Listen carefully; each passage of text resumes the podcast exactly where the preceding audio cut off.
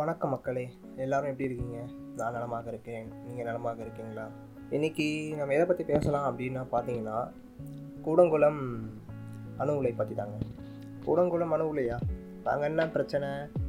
அப்படி தானே கேட்குறீங்க நமக்கு பிரச்சனை ஒன்று இல்லாமல் இருந்ததே இல்லைங்க. தினம் தினம் ஒரு பிரச்சனை வந்துக்கிட்டு தான் இருக்கு. நாங்கள் தான் ஆட்சி மாற்றம் ஆட்சியை மாற்ற வருகிறோம். ஆட்சி மாற்றத்துக்கு வழிவிடுங்கள். ஒரு மாற்றத்தை நீங்கள் த தாருங்கள். அப்படின்லாம் சொல்லி வாக்கு வாங்கி திமுக வெற்றி பெற்று விட்டார்கள். ஆனால் அதே அதிமுக பாஜக என்ன செஞ்சிச்சோ அதே தான் இவங்களும் செய்கிறாங்க என்னங்க இப்படி சொல்கிறீங்க அப்படின்னு நீங்கள் கேட்குறீங்களா ஆமாம் அதிமுக பாஜக இருந்தபோது அணு உலை கூடங்குளம் அணு உலையில் மூன்றாவது நான்காவது அந்த உலைகள் கட்டுமான பணி தொடங்கி நடந்துட்டு இருக்குது அப்போது ஆட்சி மாற்றத்திற்கு வரணும் வர வரவே வ- வரேன்னு சொன்ன நீங்கள் வந்துட்டீங்க. என்ன மாற்று செஞ்சாங்கன்னு பார்த்தீங்கன்னா மாற்று செய்யலை. அவர்கள் நாலு அவர்கள் மூன்று நான்கு உலைகள் கட்டு மூன்றாவது நான்காவது உலைகள் கட்டினார்களா? நாங்கள் ஐந்தாவது ஆறாவது உலைகள் கட்டுறோம் அப்படின்னு சொல்லி கட்ட ஆரம்பிச்சிருக்காங்க. ஜூன் இருபத்தி ஒன்பது ரெண்டாயிரத்தி இருபத்தி ஒன்றாம் தேதி கட்டுமான பணி தொடங்கிருச்சு. எல்லாருக்கும் ஒரு ஒரு ஒரு சந்தேகம் எழுந்தானே. என்ன நல்லது தானே? கட்டுமான பணி தொடங்கினா மின்சாரம் நமக்கு நல்லது தானே? மின்சாரம் நமக்கு வந்து கிடைக்கும் இல்லையா? நிறையா மின்சாரம் கிடைக்கும். மின் தடைகள் ஏற்படாது. நமக்கு நல்லது தானே? அப்படின்னு நினச்சிங்கன்னா உலகத்திலேயே நம்மளை விட ஒரு இழுச்சவாய இளிச்சவாய கூட்டம் இல்லை ஒரு ஏமா ஏமா ஏமாற்றுமா? இந்த என்ன சொல்லலாம்? ஏமாறுபவர்கள்னு சொல்லலாமா? ஏமாறு ஏமாறுபவர்கள் நம்ம சொல்லலாம். நம்மை விட ஒரு சிறந்த ஆக உலகத்திலேயே ஆக சிறந்த ஏமாறுபவர்கள் நாம தான் இருப்போம். ஷாக்கிங்காக இருக்கா? இந்த அணு உலையில் அப்படி என்னதான் பிரச்சனை அப்படின்னு நீங்கள் பார்த்தீங்கன்னா இந்த அணு உலை ஃபஸ்ட்டு எப்படி இங்கே வந்துச்சுன்னா ஆயிரத்தி தொள்ளாயிரத்தி எண்பத்தி எட்டில் முந்தைய இந்திய நாட்டு பிரதம அமைச்சர் ராஜீவ் காந்திக்கும் அப்போது சோவியத் யூனியன் தலைவர் கோப்பர்சேவுக்கும் நடந்த ஒப்பந்தத்தில் கையெழுத்தாகி ரெண்டு உலைகள் ஒன்று மற்றும் இரண்டு உலைகள் திருநெல்வேலி மாவட்டம் கூடங்குளத்தில் அமைப்பதற்காக கையெழுத்திட்டார்கள். அடுத்து அங்கே சோவியத் யூனியன்லாம் உடஞ்சி அங்கே அவர்கள் நாட்டு பிரச்சனையை சந்திச்சிருந்தனால அதை வந்து அப்படியே கிடப்பில் போட்டாங்க. அடுத்து ஒரு பத்து வருஷம் கழிச்சு ஆயிரத்தி தொள்ளாயிரத்தி தொண்ணூற்றி எட்டில் மறுபடியும் இந்த ப்ராஜெக்ட் இந்த திட்டம் வந்து மறுபடியும் தொடங்குது. மறுபடியும் பேச ஆரம்பிக்கிறாங்க மறுபடியும் தொடங்குது. அது தொண்ணூற்றி எட்டு யார் ஆச்சுன்னா இதே திமுக ஆச்சு தான். நம்ம பேசுவோம் அதை பேசுவோம். சரிங்களா? தொடங்குது. தொடங்கின உடனே நிறையா அப்பயே வந்து நிறைய பிரச்சனை வருது. மக்கள் வந்து எதிர்ப்பு தெரிவிக்கிறாங்க. போராட்டம் பண்ணிகிட்டு இருக்காங்க. இருந்தாலும் ரெண்டாயிரத்தி பதினொன்று பன்னெண்டில் அவங்க திறந்துட்டாங்க. ஃபங்க்ஷனிங் ஆகிடுச்சு அது. இப்போ இதில் என்ன சிக்கல் அப்படின்னு உங்களுக்கு தெரியணும்னா உலகத்தில் ஒரு மூன்று பெரும் விபத்துக்கள் இந்த அணு உலைகளால் ஏற்பட்ட ஒரு பெரும் விபத்துக்களை பற்றி நீங்கள் தெரிஞ்சுக்கிட்டீங்கன்னா அந்த அணு உலைகளே நாட்டில் வேண்டாம் எந்த நாட்டிலும் வேண்டாம் அப்படின்னு நீங்களே சொல்லிடுவீங்க. என்னடா இது? அவ்வளோ பெரிய விபத்தா அப்படின்னு நீங்கள் கேட்டிங்கன்னா ஆமாம் மிகப்பெரிய மிக கொடூரமான விபத்துக்கள் தான். Ukraine Chernobyl. USSR Soviet Union இருந்தபொழுது யுக்ரைனில் இருந்த செர்னோபில் அணுவிலை வெடித்து ஒரு மாபெரும் விபத்து நடந்தது அங்கே. அந்த விபத்து இன்னமும் நான் அதுக்கெலாம் வரேன்.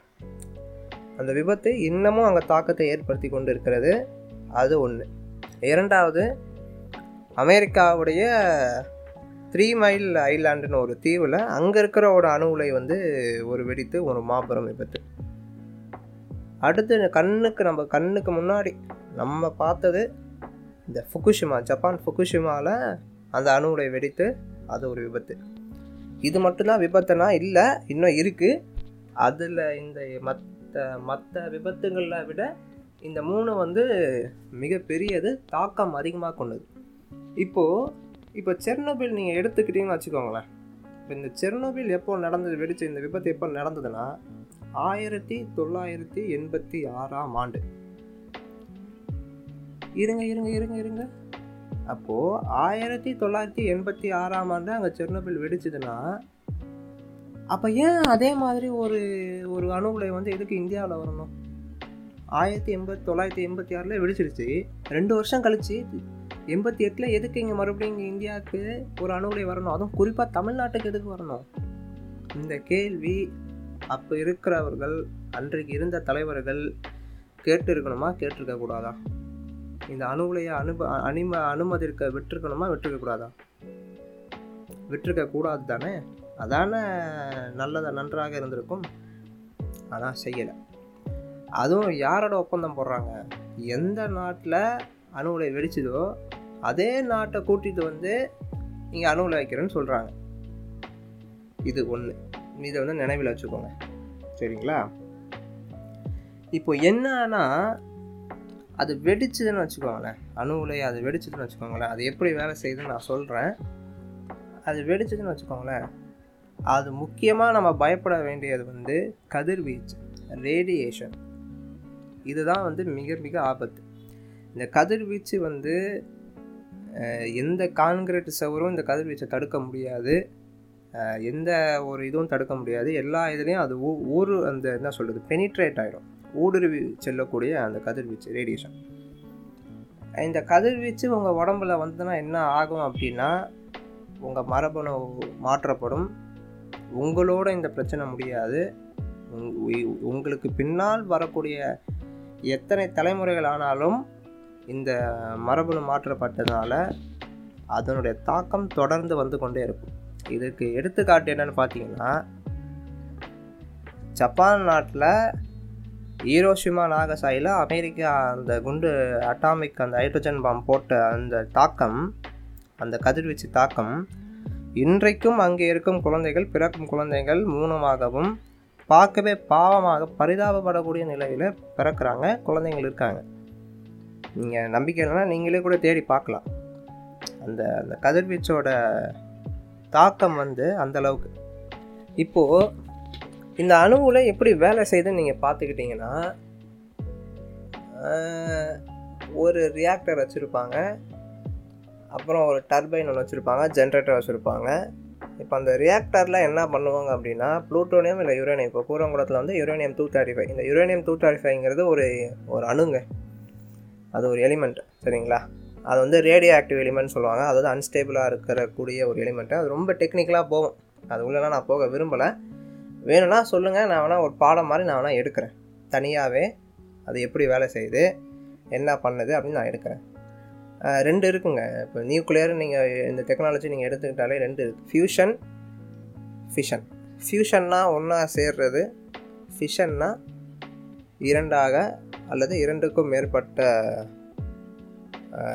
எண்களில் பிரிவது. இதுதாங்க. இப்போது உலகத்தில் எல்லாம் பயன்படுத்துறது பயன்படுத்துறது எல்லாமே நியூக்ளியர் ஃபிஷன் தான். இப்போ இந்த நியூக்ளியர் ஃபிஷன்னா என்னன்னா அந்த யூ யுரேனியம் டூ தேர்ட்டி ஃபைவ்னு சொன்னேன் இல்லையா? அந்த எலிமெண்ட் வந்து என்ன பண்ணுவாங்க? மாத்திரை மாதிரி அந்த வடிவில் கொண்டு வந்து பெல்லட்ஸ்னு சொல்லுவாங்க. அது பெல்லட்ஸில் கொண்டு வந்து ஃபியூவல் ராடுன்னு ஒன்று இருக்கும். அதாவது இப்போது அந்த கேரியர்லாம் பார்த்துருப்பீங்க. இப்போ இந்த சாப்பாடு கேரியர் அதெல்லாம் பார்த்துருப்பீங்க. அதெல்லாம் அடுக்கடுக்காக வச்சுருப்பாங்க இல்லையா? அந்த மாதிரி இந்த மாத்திரையை வந்து அடுக்கடுக்காக வச்சுருப்பாங்க. அந்த ஃபியூவல் ராடுன்னு சொல்லுவாங்க. அந்த ஃபியூவல் ராடை வந்து ரியாக்டருக்குள்ளே விடுவாங்க. ரியாக்டரில் வந்து இந்த தண்ணி இருக்கும். தண்ணி எதுக்குன்னா அந்த ரியாக்டர் அந்த அந்த ஃபியூவல் ராடை வந்து குளிர்ச்சிப்படுத்துறதுக்கு. அது எப்படின்னு சொல்கிறேன் இப்போ இந்த ஃபியூவல் ராடில் வச்சுட்டாங்க இல்லையா? இப்போ ஒரு நியூட்ரானை பாஸ் பண்ணும்போது நியூட்ரான்னா அது அந்த அணுக்களுக்குள்ளே இருக்கக்கூடிய ஒரு ஒரு விடயம் அது. அது அது நான் இன்னும் டெக்னிக்கலாக போகணும் நிறையா பேசணும். ஒரு நான் ஒரு பொதுவாக சொல்கிறேன்னு வச்சுக்கோங்களேன். அப்படி ஒரு நியூட்ரானை பாஸ் பண்ணும்போது என்ன ஆகும்னா அந்த யுரேனியம் டூ தேர்ட்டி ஃபைவ் வந்து உடையும். ஸ்டேபிளாக அந்த என்ன சொல்கிறது அன்ஸ்டேபிளாக இருக்கிறது உடையும். அப்படி உடையும் போது உங்களுக்கு என்ன ஆகும்னா ஹீட் எனர்ஜி உங்களுக்கு வெளியே வரும். அதாவது ஒரு ஆற்றல் அந்த ஒரு சூடான ஒரு ஆற்றல் வந்து உங்களுக்கு கிடைக்கும். அப்புறம் அந்த உடஞ்சது மறுபடியும் வந்து பல மடங்கு பல சின்ன சின்ன கூறுகளாக உடையும் போது அந்த அணுக்கள் உடையும் போது உங்களுக்கு என்ன கிடைக்குன்னா ஒரு ஹீட் எனர்ஜி கிடைக்கும். இப்போது இது ரியாக்டரில் இப்படி இது இந்த இது நடக்கிறதுனால அந்த ரியாக்டர் வந்து ரொம்ப சூடாகக்கூடாது. ரொம்ப சூடு அப்படின்னா வெடிச்சிடும் ரியாக்டர் இப்போ இந்த ஃபுகுஷிமாலாம் வெடிச்சது இல்லையா? ரியாக்டர் தான் வெடிச்சது. அது வெடிக்கக்கூடாது. வெடிச்சதுன்னா மாபெரும் சேதம் அது. ஏன்னா அந்த ரியாக்டருக்குள்ளே மனுஷங்களே போக முடியாது போகக்கூடாது. ஏன்னா அந்த அளவுக்கு கதிர்வீச்சு இருக்கும். அது போக மாட்டாங்க. அது போகிறதா இருந்தாலும் ஏதோ ஒரு அந்த ட்ரெஸ்லாம் வச்சுருப்பாங்க அது போட்டு தான் போவாங்க. ஆனால் இப்போ அனுமதிக்கிறாங்களா இல்லையா? ரோபோஸ் எதாவது போதான்னு அது பார்க்கணும் ஏன்னா அங்கே வேலை செய்கிறவங்களுக்கு தான் அது தெரியும். அது உள்ளே யாரும் அவ்வளோ சீக்கிரம்லாம் யாரும் உள்ளே போக முடியாது. ஆத்தரைஸ்டு பர்சன் மட்டும்தான் உள்ளே போக முடியும். இப்போது இந்த ஹீட் எனர்ஜி கிடைக்குதுங்க இல்லையா? இந்த ரியாக்டரில் இருந்து அந்த ஒரு சூடு அந்த ஆற்றல் கிடைக்குது இல்லையா? இப்போ அந்த ஆற்றல் என்ன பண்ணுவாங்க அப்படின்னா ஒரு நீரை கொதிக்க வைப்பாங்க. தண்ணியை கொதிக்க வைப்பாங்க. ஸோ நார்மலாகவே நீங்கள் ஒரு தண்ணியை நீங்கள் சூடு பண்ணுங்களேன். சூடு பண்ண என்ன ஆகும்? தண்ணி வந்து நீராவியாக மாறுமா? வாட்டர் வேப்பராக மாறுமா? அதே தான் இங்கேயும் நடக்கும். வாட்டர் வேப்பராக மாறும் நீராவியாக மாறும். அந்த நீராவி என்ன ஆகும்னா ஒரு டர்பைன் போகும். டர்பைன்னா ஒன்றும் இல்லைங்க. ஃபேன் மாதிரி பிளேட்லாம் வச்சுருப்பாங்க. நீங்கள் இந்த காற்றாலையெல்லாம் பார்த்துருப்பீங்க. விண்மீல்லாம் பார்த்துருப்பீங்க. விண்மீல் எப்படி காற்று காற்று அடிக்கும் போது சுற்றுதோ இங்கே வந்து காற்றுக்கு பதிலாக இந்த நீராவி. இந்த நீராவி வந்து அந்த டர்பைன் மேலே போகும்போது அந்த டர்பைனோட பிளேடு சுற்றும் அப்போது பிளேடு சுற்றும் போது அந்த டர்பைனை வந்து ஜென்ரேட்டரில் கனெக்ட் பண்ணியிருப்பாங்க. ஸோ வந்து என்ன பண்ணுறாங்கன்னா கன்வெர்ட் பண்ணுறாங்க mechanical energy to electrical energy அதாவது அது தமிழில் சொல்லணும். அந்த வார்த்தையோட நான் தேடி சொல்கிறேன் இதுதான் அங்கே நடக்குது. அந்த ஜென்ரேட்டர்லேருந்து உங்களுக்கு மின்சாரம் தயாரிக்குது. மின்சாரத்தை வந்து அவங்க பிரித்து கொடுக்குறாங்க. கொடுக்குறாங்க. மறுபடியும் அந்த நீராவி வந்து கு குளிர்விப்பாங்க அந்த குளிர்விக்கிறதுக்கு தான் அந்த கூலிங் டவர்ஸ் பெருசு பெருசாக நீங்கள் பார்த்துருப்பீங்க. அந்த எந்த அணுலையாக இருந்தாலும் பெரிய பெரிய டவர் மாதிரி அப்படியே இருக்கும். அதெல்லாம் வந்து கூலிங் டவர்ஸ்னு சொல்லுவாங்க. அந்த நீராவியை வந்து குளிச்சு ஊட்டுறதுக்கு. இதுதான் நடக்குது. அவ்வளோதானே இது வந்து அவ்வளோவா ஒன்றும் இல்லையே. நல்லா தானே இருக்குது சயின்ஸு இன்ட்ரெஸ்டிங்காக இருக்கே அப்படின்னு நினச்சிங்கன்னா இதோட நிற்கக்கூடாது இதுக்கப்புறம் தான் பிரச்சனையே வருது. என்னன்னு பார்த்தீங்கன்னா அந்த ஃபியூவல் ராடுன்னு நான் சொன்னேன் இல்லையா? அந்த யுரேனியம் டூ தேர்ட்டி ஃபைவ்னு வச்சுருப்பாங்க. ஃபியூவல் ராடுன்னு நான் சொன்னேன் இல்லையா? அந்த ஃபியூவல் ராடில் யுரேனியம் இருக்காது. ஏன்னா யுரேனியம் உடஞ்சி உடஞ்சி சின்ன சின்ன வேறு வேறு ஆட்டம்ஸ் வேறு வேறு அணுக்களாக மாறிடும். அந்த அணுக்களும் ஸ்டேபிளாக இருக்காது. அது இன்னும் தொடர்ந்து கதிர்வீச்சை கொடுத்துக்கிட்டே இருக்கும். அதை வந்து திரும்பியும் பயன்படுத்த முடியாது. ஏன்னா அதோட ஆற்றல் போயிடுச்சு. அதை வந்து பயன்படுத்தினாலும் அந்த அளவுக்கு ஆற்றல் கொடுக்காதனால அதை பயன்படுத்த மாட்டாங்க. அப்போ அதுதான் வந்து என்னதுன்னா அணு உலை கழிவு. அணு உலை கழிவுகள் நியூக்ளியர் வேஸ்ட் கேள்விப்பட்டிருப்பீங்க. சமீபத்தில் கூட இந்த அணு கழிவுகள் எல்லாம் கூட இங்கே தமிழ்நாட்டிலே வைக்கணும் அப்படின்னு பேசியிருப்பாங்க. அதுக்கும் நான் வரேன். சரிங்களா? இப்போ இந்த அணு கழிவில் என்னங்க சிக்கல்? அப்படின்னு நீங்கள் கேட்டிங்கன்னா அணு கழிவில் என்ன சிக்கல் இல்லைங்க? சிக்கலே அந்த அணுக்கழிவு தான் சிரிப்பாக இருக்கா? ஆமாம் உண்மைதான் சொல்கிறேன் அந்த அணு கழிவுகள் இருக்கு இல்லையா? அது தொடர்ந்து கதிரியக்கத்தை கொடுத்துட்டே இருக்குங்க. கதிர்வீச்சு அதிலிருந்து வெளிப்பட்டுக்கிட்டே இருக்கும். ரேடியேஷன் வந்து எமிட் ஆகிட்டே இருக்கும் தொடர்ந்து. அந்த கதிர்வீச்சோட வீரியம் பாதி அளவு. அதோட முழு அளவில் இருந்து பாதி அளவு குறையறதுக்கான கால அளவே இருபத்தா தோராயமாக இருபத்தஞ்சாயிரம் ஆண்டுகள் குறைந்தபட்சம். இப்போ யுரானியம்லாம் எடுத்துக்கிட்டிங்கன்னா அது அதிகம். அதிகமாக தான் இருக்கும். ரெண்டு மில்லியன் வருடங்கள்லாம் சொல்கிறாங்க அது விஞ்ஞானிகளுக்கே கண்டுபிடிக்க முடியல. தோராயமாக தான். இதெல்லாம் தோராய கணக்கு தான். யாரும் வந்து இருந்தெல்லாம் பார்க்கல. எல்லாம் ஒரு தோராய கணக்கு தான். நீங்கள் இருபத்தஞ்சாயிரம் வருஷம்னே வச்சுக்கோங்களேன். எத்தனை தலைமுறைங்க? முழு வீரியம் குறைவதற்கல்ல. அந்த கதிர்வீச்சோட வீரியம் பாதி அளவு குறையறதுக்கு வந்து ஆஃப் லைஃப் பீரியட்னு சொல்லுவாங்க இங்கிலீஷில். நீங்கள் வேணும்னா நீங்கள் நீங்கள் கூட நீங்கள் கூட கூகுளில் சர்ச் பண்ணி நீங்கள் கூட படிச்சுக்கலாம். இந்த பெரிய விஷயம்லாம் கிடையாது. வேணும்னா மறுபடியும் நானே வந்து ஒரு லெசன் மாதிரி கூட நானே கொண்டு எடுக்கிறேன். சரிங்களா? இருபத்தஞ்சாயிரம் வருஷம்னா எத்தனை தலைமுறைங்க? இப்போது அந்த அணு கழிவை வந்து நீங்கள் சேகரிக்க அந்த பத்திரமா பாதுகாக்கிறதுல தான் தலைவலியே இருக்குது ஆமாம் இப்போ நீங்கள் நிலத்தில் கொட்டி நீங்கள் புதைக்கலாம் அப்படின்னு நினச்சாலும் நிலத்தில் கதிர்வீச்சு பாஞ்சிடும் நிலத்தில் பாஞ்சிருச்சுன்னா உங்கள் உணவு விவசாயம் பண்ணுற அந்த செடிகள்லாம் வந்துடும் நீங்கள் நம்ம உண்ற அந்த உணவில் கத கதிரியக்கம் இருக்கும். நமக்கு முடிஞ்சிடும். கடலில் போட்டிங்கன்னா கடலில் இருக்க உயிரினங்கள்லாம் பாதிக்கப்படும். அந்த இயற்கை சீற்றங்கள் ஏன்னா இருபத்தஞ்சாயிரம் ஆண்டுகளில் இயற்கை சீற்றங்கள் எத்தனையோ இயற்கை சீற்றங்கள் வரலாம் என்னென்னவோ நடக்கலாம். சுனாமி மாதிரிலாம் வந்துச்சுன்னா முடிஞ்சிடும். இப்படி தான் ஆப்பிரிக்கா கண்டத்துலேயும் இப்படி தான் நடந்தது. அணுக்கழிவுகள் இந்த இதெல்லாம் தூக்கி கடலில் போட்டாங்க. அந்த கடல் வந்து ஒரு சுனாமி மாதிரி அங்கே வந்துச்சு. நிலத்தில் ஃபுல்லாக பாஞ்சு நிலம் போயிடுச்சு. சோமாலியெல்லாம் பாலைவனமாக மாறினதுக்கு இதுதான் காரணம். இப்போது இந்த அணு கழிவில் இந்த அணு கழிவுகளை மேலாண்மை செய்வதற்கான தொழில்நுட்பம் கிடையவே கிடையாது. இதை நீங்கள் வந்து அழிக்க இந்த கழிவுகளை வந்து கதிரியக்கம் வராத மாதிரி செய்வ செய்வ செய்வதற்கு எதுவுமே கிடையாது. இது வரைக்கும் கண்டுபிடிக்கப்படவில்லை. நீங்கள் எவ்வளோவுக்கு எவ்வளோ நீங்கள் இந்த யுரேனியம் ஃபியூ இந்த ஃபியூல் ராடில் யுரேனியம் போட்டு மின்சாரத்தை தயாரிச்சிட்டே இருக்கீங்களோ இப்போ இந்த நிமிஷம் வரைக்கும் இந்த இப்போ நான் பேசிகிட்டு இருக்க இந்த நிமிஷம் வரைக்கும் கூட அங்கே அணுக்கழிவுகள் அக்குமுலேட் ஆகிட்டே இருக்கும். அதாவது சேர்ந்து கொண்டே இருக்கும். இப்போது நீங்கள் குப்பை வீட்டில் குப்பை வச்சுருக்கீங்க. குப்பை வீட்டில் சேர்ந்துருச்சுன்னா போய் வெளியே கொட்டுறீங்க. அதை வந்து அவங்க மேலாண்மை செய்து மக்கிற குப்பை இருந்தால் பிரச்சனை இல்லை. மண்ணில் கொட்டிடுவாங்க. மண்ணில் மக்கி போயிடும். பிரச்சனை இல்லை உங்களுக்கு. ஆனால் இது மக்கவும் மக்காது. சும்மா இருந்தாலும் வெளியே இருந்தால் ஆபத்து. கதிரியக்கம் கொடுத்துக்கிட்டே இருக்கும். இது என்ன பண்ணுவீங்க? சேர்ந்து கொண்டே இருக்குது இந்த கழிவை இதை கேளுங்க. இது இந்த கூத்தை நீங்கள் கேட்டிங்கன்னா சிரிப்பு தான் வரும். இந்த அணுக்கழிவை வந்து முதல்ல கர்நாடகா மாநிலம் இருக்குங்க இல்லையா? அந்த கர்நாடகா மாநிலத்தில் கோளாறு தங்க வயல் நீங்கள் கேள்விப்பட்டிருப்பீங்க. படத்தெல்லாம் பார்த்துருப்பீங்க. கேஜிஎஃப் படம்லாம் வந்திருக்கு. பார்த்துருப்பீங்க. கோலார் தங்கவயல்.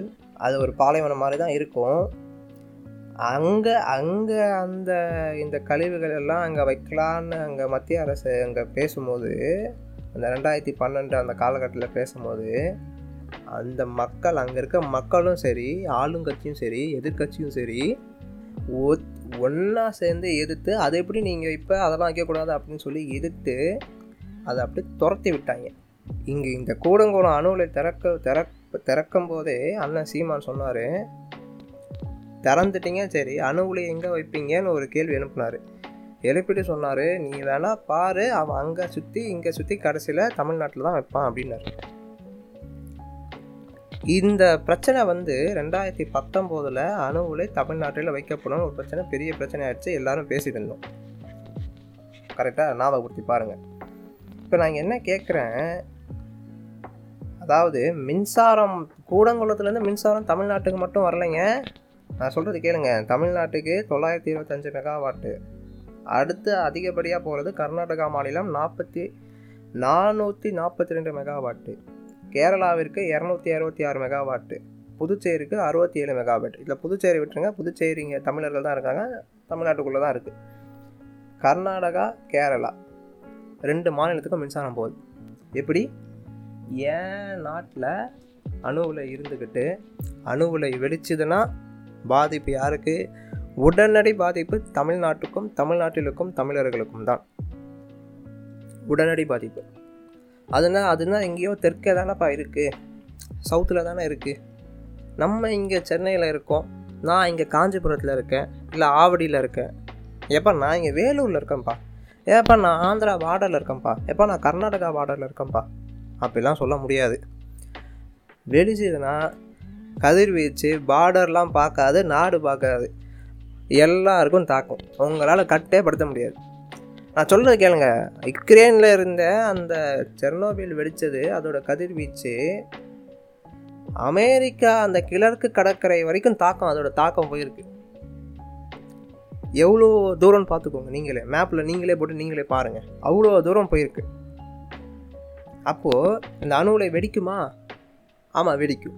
என்னங்க நல்லா தானே இருக்குது இவ்வளோ வல்லுநர்கள் பார்த்துக்கிறாங்க அப்படின்னா? அப்படி தான் பார்த்துக்கிட்டாங்க. அப்படி தான் செர்னோபில் பார்த்துக்கிட்டாங்க. கோப்பர் சேவ் செர்னோபில் வெடித்ததுக்கப்புறம் பதறிட்டார். நாங்கள் நம்பினோம். இந்த விஞ்ஞானிகள் எங்களை பாதுகாப்பார்கள் என்று நம்பினோம். ஆனால் வெடித்து விட்டது ஒரு பிரயோஜனம் இல்லை. வெடிச்சிடுச்சு. அங்கே மக்கள் புழங்க முடியாது இப்போது நீங்கள் என்னென்னா நீங்கள் யூடியூப்பில் எவ்வளோ வீடியோ இருக்குது செர்னோபில் வீடியோ நீங்கள் போட்டு பாருங்கள் கதிர்வீச்சு. இன்னைய வரைக்கும் கதிர்வீச்சு. சரிங்களா? அதாவது ஆபத்தும் தமிழ்நாட்டுக்கு தமிழர்களுக்கு அந்த ஆபத்தினால் வர ஒரு கழிவுகளுக்கும் கழிவு கழிவுமே ஒரு ஆபத்து. அந்த ஆபத்தும் தமிழ்நாட்டுக்கேவா இது இது வந்து மடத்தனமாக இல்லை? இது வந்து மக்கள் தமிழ்நாட்டு மக்கள் இதெல்லாம் நீங்கள் பா பாருங்கள் நீங்கள் புரிஞ்சுக்கோங்க. உங்களுக்கு இதெல்லாம் தெரியுமா? தெரியறதுக்கு தான் சொல்கிறோம் நீங்களே நீங்களே சிந்திங்க. நீங்களே போய் சர்ச் பண்ணுங்கள் தேடி பாருங்கள் தெர்னோபில்லாம் பாருங்கள் என்ன என்ன நிலமைன்னு நீங்கள் பாருங்கள் ஃபுகுஷிமா ஜப்பான் ஃபுகுஷிமாலாம் என்ன நடந்துச்சுன்னு நீங்கள் பாருங்கள் ஈரோசிமா நாகசாகிலாம் அவங்க குழந்தைகள் எப்படி பிறகுறாங்கன்னு நீங்களே பாருங்கள் சரிங்களா?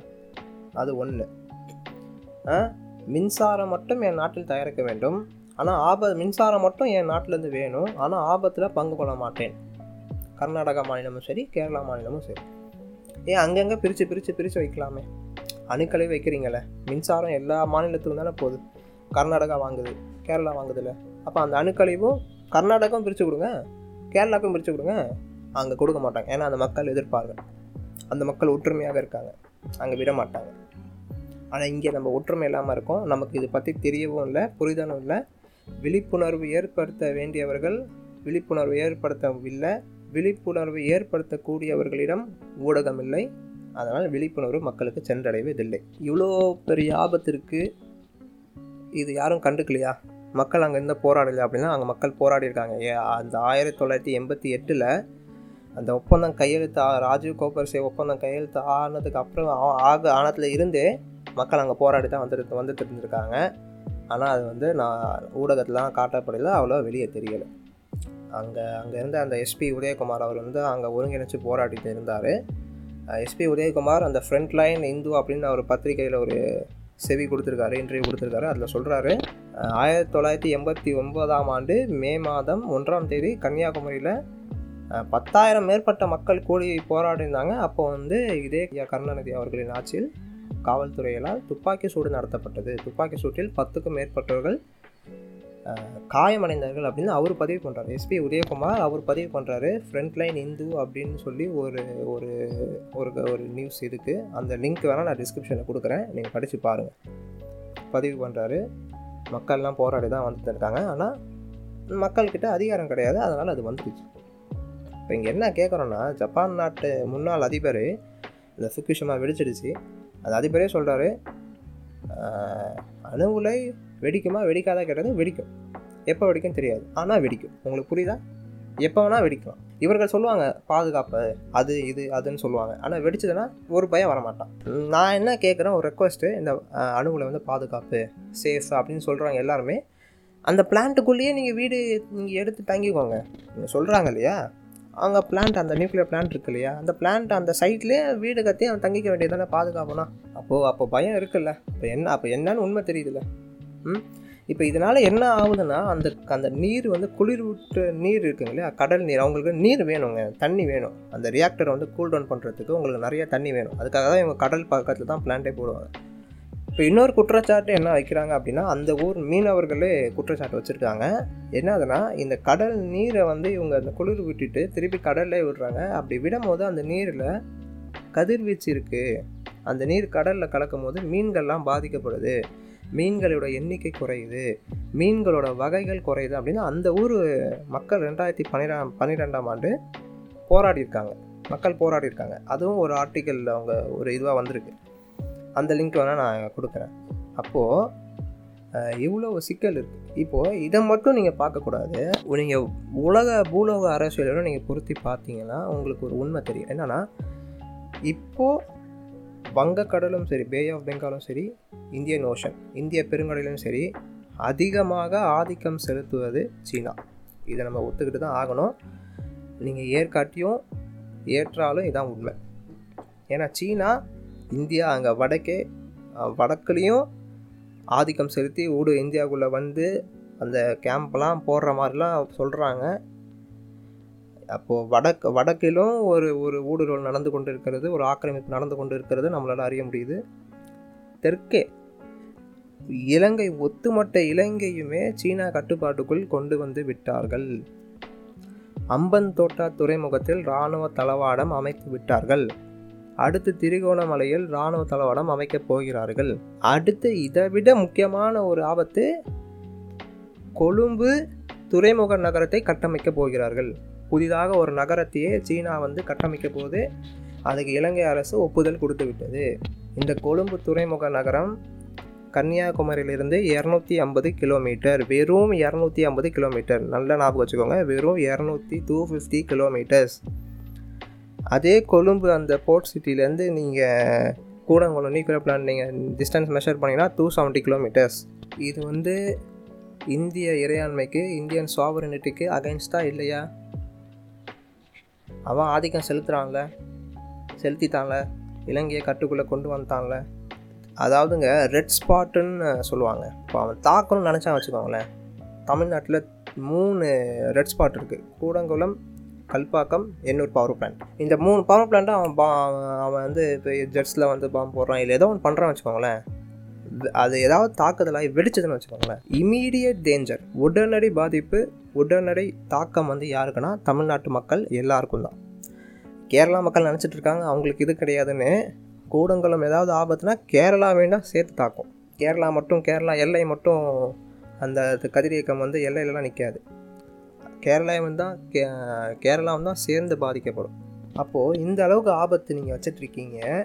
உலக நாடுகளே இந்த ஆபத்துலாம் வேண்டாம். அந்த அணு கழிவுகளை வந்து சமாளிக்க முடியலை. அதை குறைக்கணும் அப்படின்னு சொல்லி உலக நாடுகளே வளர்ந்த நாடுகளே இருக்கிற அணு உலைகள்லாம் ஒன்றா ஒவ்வொன்றாக மூட்டிக்கிட்டு வராங்க. க்ளோஸ் பண்ணிட்டு வராங்க. அப்போது அப்படி அப்படி இருக்கீங்க பட்சத்தில் இன்னும் இங்கே வந்து தமிழ்நாட்டில் வந்து புதுசாக ரெண்டு வேற கட்டுறேன்னு சொல்கிறாங்கன்னா மாபெரும் ஒரு கொடுமைக்கு கொடுமையை நம்ம சந்திக்க போகிறோம் ஒரு ஆபத்தை நோக்கி நாம் சென்றிருக்கிறோம் தான் நம்ம சொல்லணும். சரிங்களா? அப்போது அப்போ மின்சாரத்துக்கு வேறு என்னதான்ப்பா வழி இருக்குது அப்படின்னு கேட்டிங்கன்னா வழி இருக்குது சோலார் சூரிய ஒளியிலேருந்து நம்ம மின்சாரம் எடுக்கலாம். விண்மில் இருக்குது காற்று அலைகள்லேருந்து நம்ம மின்சாரம் எடுக்கலாம். கடல் அலைகள் இருக்குங்க இல்லையா? கடல் அலையில் இருந்து மின்சாரம் எடுக்கலாம். இப்போ இதெல்லாம் வந்து sustainable way of producing electricity அதாவது இயற்கை பாதிக்காத அளவிற்கு எந்த உயிர்களுக்கும் பாதிக்காத அளவிற்கு அல்லது குறைந்த பாதிப்பு இந்த அணு உலைகளை நீங்கள் ஒப்பிட்ட ஒப்பிட்டும் பார்க்கும்போது ஒரு குறை குறைந்த அளவிலான ஒரு பாதிப்பு பாதிப்பு நம்ம வந்து மின்சாரம் தயாரிக்கலாம். பண்ண முடியுமா? பண்ண முடியுங்க. பண்ண முடியாதனால பண்ண முடியும். அதனால் இங்கே கோரிக்கை வைக்கிறது என்னென்னா தமிழ்நாடு அரசாங்கம் ஐயா முதலமைச்சர் திரு ஸ்டாலின் அவர்கள் உடனடியாக இந்த கட்டுமானத்தை நிறுத்தி இருக்கிற ரெண்டு அணு உலைகளை மட்டுமே செயல்படுத்தி அதையும் படிப்படியாக குறைத்து அந்த கூடங்குளம் அணுமின் நிலையத்தை மூட வேண்டும். கூடங்குளம் மட்டுமல்ல கல்பாக்கம் எண்ணூர் இதை மூன்றும் மூடிவிட்டு மாற்று மின்சார உற்பத்திக்கு வழிவகுக்க வேண்டும் என்று நான் கோரிக்கை வைக்கிறேன். இறுதியாக ஒன்று சொல்லிக்கிறேன். மின்சாரம் கண்டுபிடிச்சது அணு உலைகளால் அல்ல. அணு உலை கண்டுபிடிக்கப்பட்டது மின்சாரத்திற்காக அல்ல. இதை சொல்லி நான் இந்த எபிசோட் நான் முடிச்சுக்கிறேன். இதே மாதிரி அடுத்த ஒரு எபிசோடை நம்ம சந்திப்போம். இந்த எபிசோடு வந்து பாட்காஸ்ட் இங்கேயும் அப்லோட் அப்லோட் பண்ணுவேன். யூடியூப்லேயும் அப்லோட் பண்ணுவேன். கமெண்ட்ஸ் எதாவது சொல்லணும்னா இன்ஸ்டாகிராம் இன்ஸ்டாகிராம் அக்கௌண்ட் கொடுத்துருக்கேன். இன்ஸ்டாகிராமில் கமெண்ட் சொல்லுங்கள் யூடியூப்பில் கமெண்ட் சொல்லுங்கள் அதில் பண்ணுங்கள் இது இந்த இதுலேயே இந்த அணு உலைகள் இன்னும் எப்படி செயல்படுகிறது இது போன்ற தகவல்கள் இன்னும் அதிகமாக வேணும்னா அதையும் சொல்லுங்கள் அதையும் வந்து நான் கமெண்ட்ஸில் சொல்லுங்கள் நான் அதையும் ஒரு ஒரு இதாக நான் செய்கிறேன். நான் சொல்லித்தரேன். சரிங்களா? சரி. இதை வந்து கேட்டுட்டு நீங்கள் தேடி பாருங்கள் நீங்களே படித்து பாருங்கள் நான் சொன்னது சரியாக இருந்தால் இல்லை உங்களுக்கு சரின்னு பட்டுச்சுன்னா மற்றவர்களுக்கு இதை பரப்புங்கள். பகிருங்கள் அவர்களுக்கு கற்பியுங்கள் விழிப்புணர்வை ஏற்படுத்துங்கள். சரிங்களா? சரிங்க. அடுத்த இதில் சந்திப்போம். நன்றி வணக்கம்.